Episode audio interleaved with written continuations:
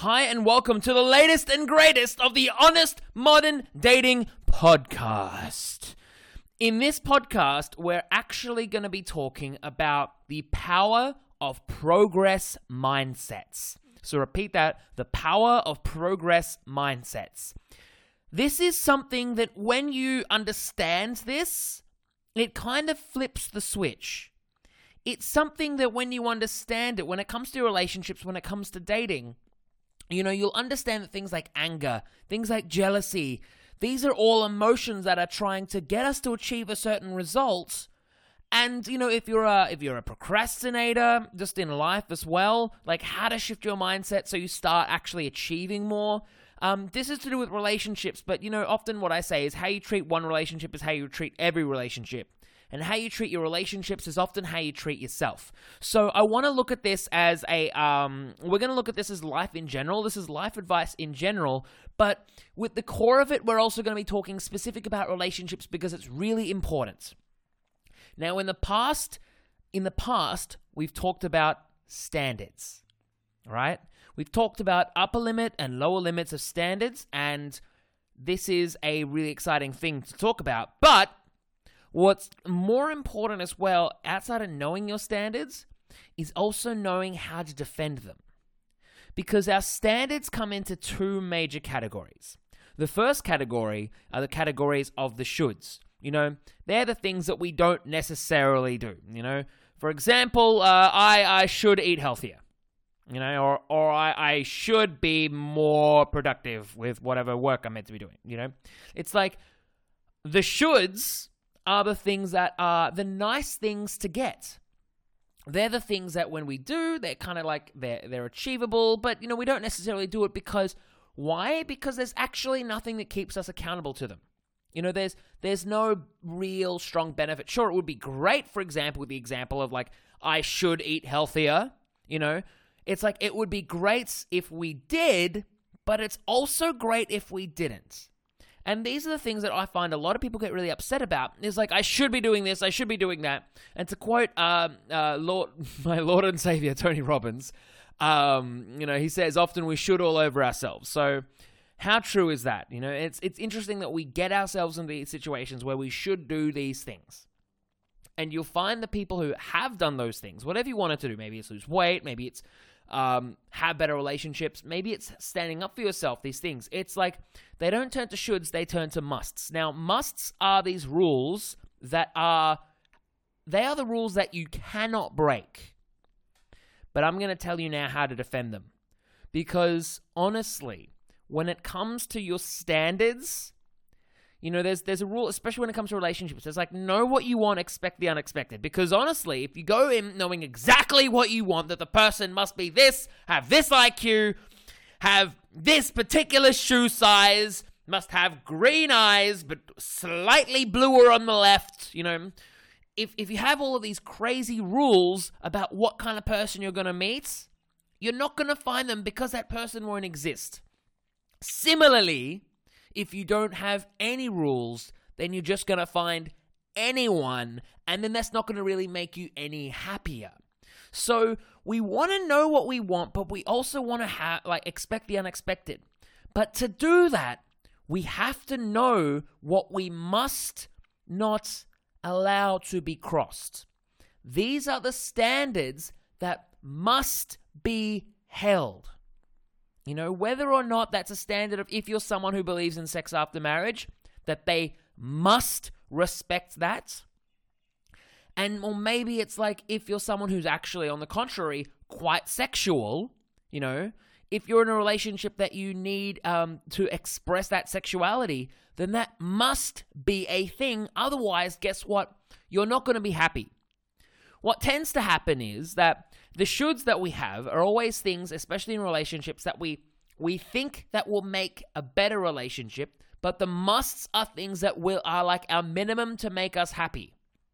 You know, look at the difference between anyone who um who is a high achiever in anything versus the people who necessarily aren't they have different musts. They have different things that they must achieve, and they have different things that they necessarily like must not achieve. You know, it's equally it's equally things that motivate them, that things that are pleasure, and it's also things that are pain. But what's important, most of all, by the way, most, what's the most important thing is that you defend your standards. You look after them, you take care of them because they are your friends. The moment you let your friends down, they no longer start helping you, and these are your standards. So, you know, but how do we defend our standards and what exactly does that really mean? So, it's like let's let's use an example of a standard in a relationship must be that you must be in a relationship that is uh that you are heard. That you are heard for your emotions, that maybe you you want to be in a relationship with someone when you're feeling down, they don't necessarily try and fix the relationship, fix the issues, but they want to listen to you. You know, maybe that's a standard that you have. So how do you defend that? First of all, it's it's how you what relationships you choose. Because if you're consistently meeting up or hooking up or going out with or even dating people who don't do what you want to do or what you need to feel amazing and confident, what that's going to do is that's going to actually kill your confidence. And once your confidence is killed, that's one of the hardest things to get back. This is all about managing your confidence. This is all about putting you yourself in the right situation so you can grow and putting yourself with the right people so you can grow. Unfortunately, if you keep going with the wrong people, if you keep meeting the wrong people, going out with the wrong people, or even tolerating the wrong people in your life, you're going to start to think that you're the weird one. All these crazy standards, they don't necessarily make you fit in. And the question I want to ask you is how would you live your life if rejection was not an issue? How would you live your life if maybe defending your standards didn't mean you didn't get any less love? Because that's what a lot of people are afraid of. A lot of people are afraid that if they defend their standards, if they do these things that I'm about to tell you, then honestly they might not they might not be liked.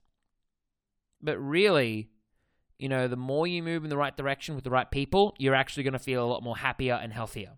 So, step one is to actually choose actively who you hang out with, right? Like, pick actively. So that might mean you might have to say yes to some people and no to other people. And you might be one of those people that is terrified of saying no.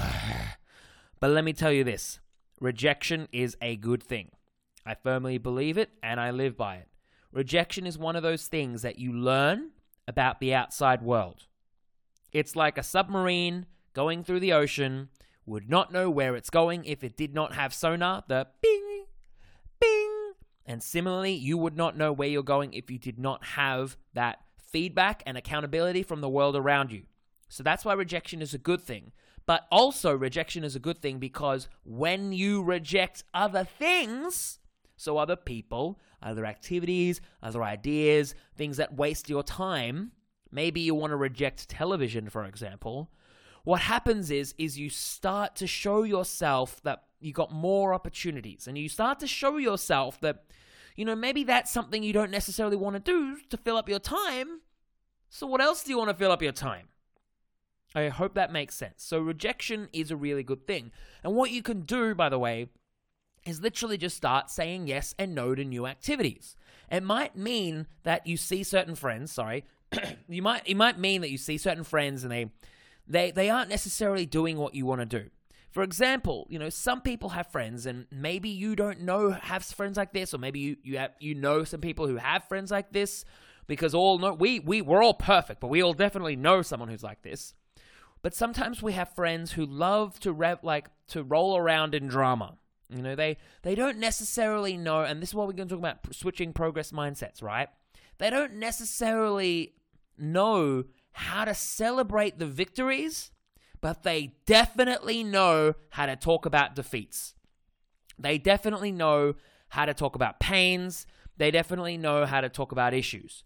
In fact, that's how they view the world. If you're not having pain, then you're not living. You know, it's it's interesting. I, I remember in the past, you know, I'd, I'd been through breakups and, you know, my friends all of a sudden start coming out of the woodworks. These aren't necessarily the friends I'd want to hang out with. But they want to come and they want to ch- talk about my problems. Why? Because it may helps them feel connected to their problems. And really, there are two major kinds of people. You know, the first kind of person is the kind of person, and you know, I talk about this more in my a little free audiobook. If you if you don't have it, email me at harvey at gethimhooked.com, but it's also available at gethimhooked.com. If you look under there's uh, guides, you can get it under there. It's a quick, free, amazing little audiobook. Uh, but look, there are two major kinds of people. One is a progress mindset, and one is uh, like preservation mindset. The preservation mindset will often ask the wrong questions, and I'm going to talk about questions in a second but progress mindset will often ask the right questions. So, what are the wrong questions that a preservation mindset or a stationary mindset person will ask themselves? They will ask themselves, How do I feel good? Or how do I not feel pain? You know, these are the questions that they're good to ask, and you, you, these are the subconscious questions that we ask ourselves. These aren't necessarily conscious some of the time.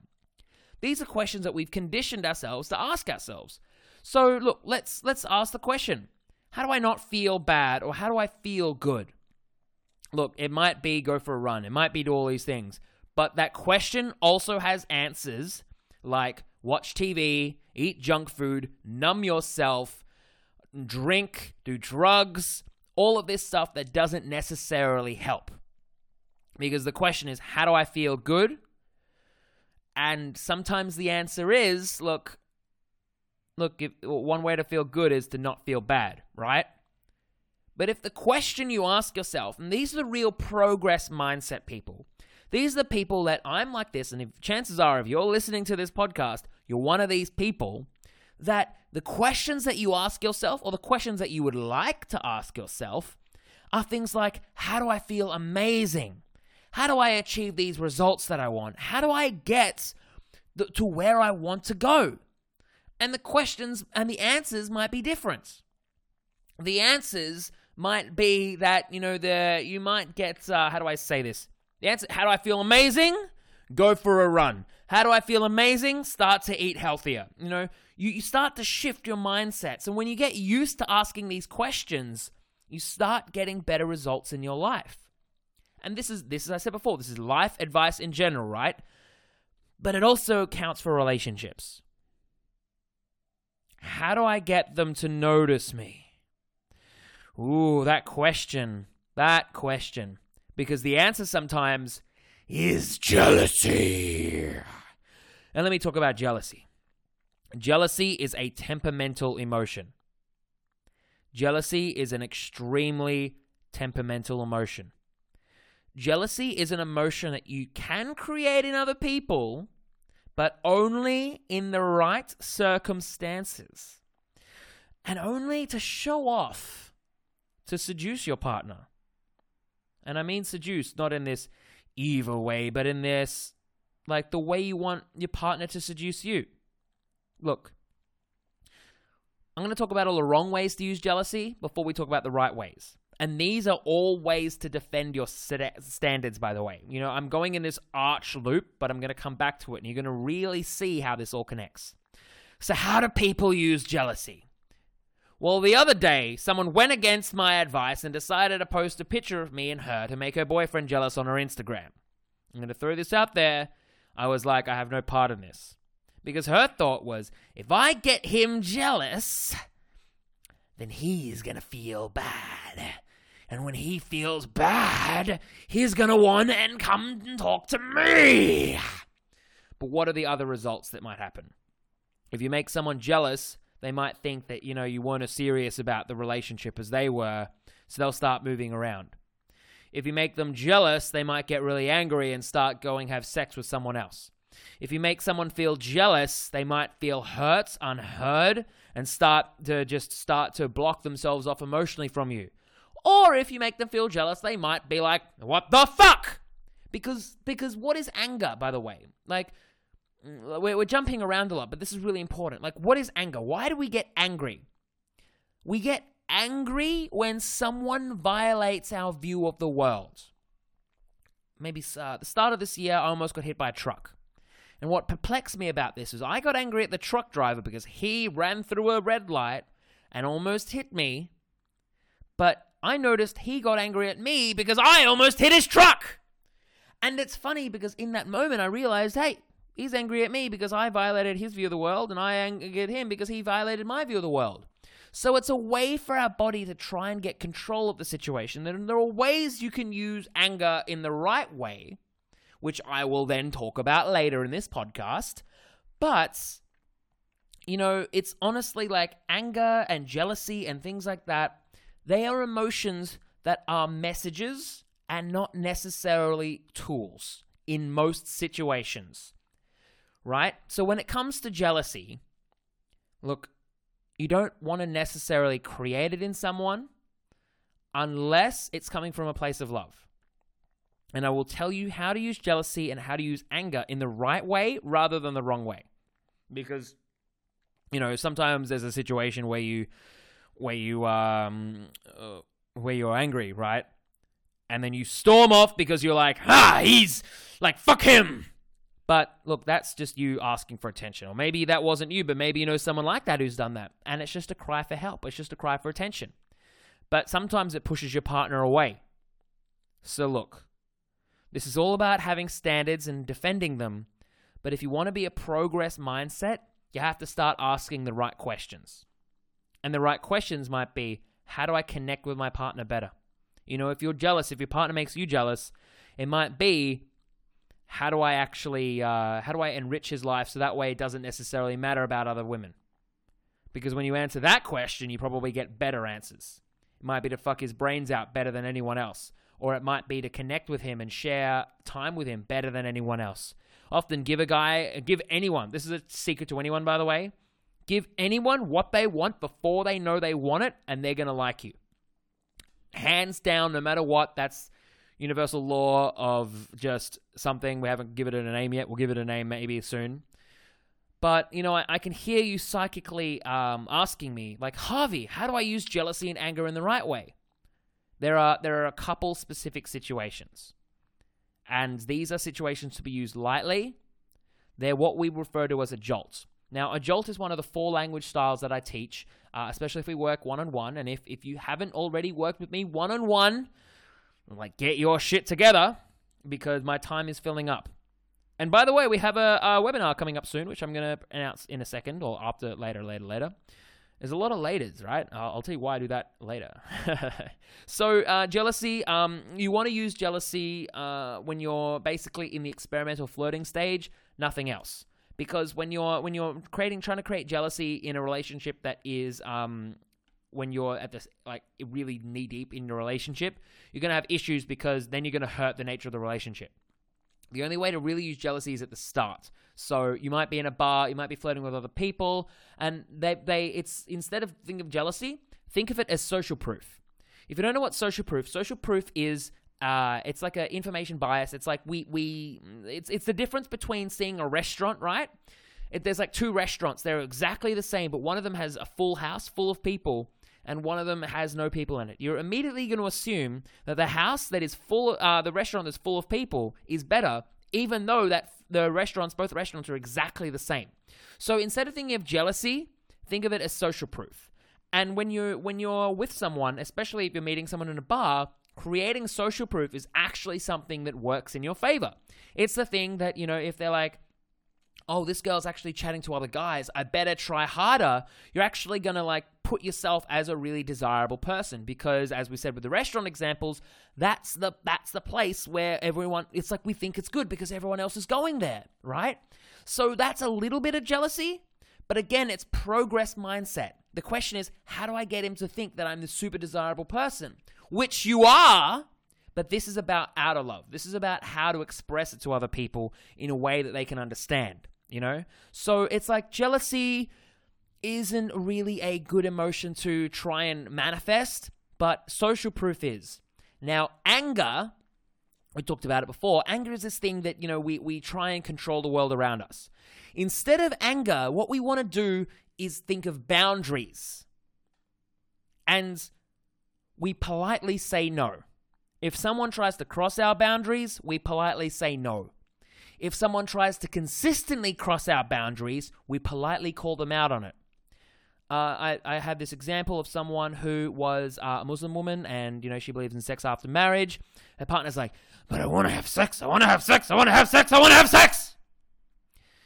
And, um, you know, she's like, I don't know what to do. I was like, say no. So uh, she does. And he doesn't get the hints. The next step is say no in a way that he understands. So keep him accountable. So it's like, look, I understand this, but you're going to lose me. If you put consequences on things, then that's when it's actually applicable. Now, there is another place, there is a third level that you can use anger, and that's when someone doesn't actually understand you, but that is only because you're trying to speak their language. You're matching your emotion to theirs, and like a barking dog, you're barking louder, but only in that situation. Look, I'll tell you some stories. Um, actually, no, I won't. Actually, I think I've mentioned in past podcasts, actually, so that was going to be a waste of time. Um, but look, anger is one of those things that you don't necessarily want to uh, use all the time, but it is a jolt to try and make people realize actually how accountable they are. So, if you want to think of a progress mindset, honestly, at the end of the day, it is a bit of a um, it's a bit of a thing that you have to actually train this mindset because if you've been spending so much time like how do I feel good, the answer might be sleep in for five hours and not do any work. And we love that. We might love that on weekends, but you know, on weekdays we have to make a job or if you're going towards a goal, you know, that might not necessarily be something you want to do. So this is about consistency. It's about consistently trying to ask yourself new questions and just putting a portion of your consciousness, a portion of your mind to being aware of the questions that you ask yourself. And this is a continual thing because what happens is, is every day you decide, hey, I'm going to become a progress mind person, mindset person you'll start to notice the differences in your patterns. You'll start to notice the differences that maybe, oh, one day, you know, I realized, oh, look, you know what about me? One really big thing about me, honestly, uh, here's a thing. Honestly, I, when I was younger, I used to think that um, helping people and love were the same. I think I've mentioned this before, but I'll say it again. That love and helping people were the same, and they're not. You can express love through helping people, but if you help people, they don't necessarily love you. And the reason why I say this is because I kept asking myself, how do I make people love me? And the answer was always help. Help everyone. And uh, it was a huge theme throughout my entire life. And then, you know, as time went on, know, I slowly realized that loving people and helping people were two separate things. Maybe I can receive love in other ways. So I noticed that the answer was different. But the question I started asking myself was how do I create an incredible relationship? How do I create a world class love? And the answers were obviously very different because you have to do different things to get different results. You know, and when I started asking myself, how do I help people? I started getting better questions. But if I ask myself, how do I help people on a global scale to the point where they're so ecstatic that they have to tell everyone about me, maybe I'm going to get different results. So thank you so much for listening to this honest modern dating podcast. As always, um, this is it's I'm always so excited to work with you and to hear you like just to get the responses from people because it's always really exciting when I do. Uh, email me at harvey at gethimhooked.com. And uh, honestly, look, the podcast, I record this every Saturday and I get this out on Saturday. It's one of my favorite things to do. So if you enjoy listening to it, do not hesitate to email me at harvey at gethimhooked.com. And if I've had the honor of working with you one on one, I love you. But if I have not yet, send me an email because life is too short to suffer. You know, we might as well have some fun now. You want to ask yourself a question? Do you want to live through the pain? Or do you want to actually have something to gain? That's a rhyme, and I just made it up right there. So, thanks so much. I look forward to hearing from you, and I will talk to you next Saturday. Uh, peace.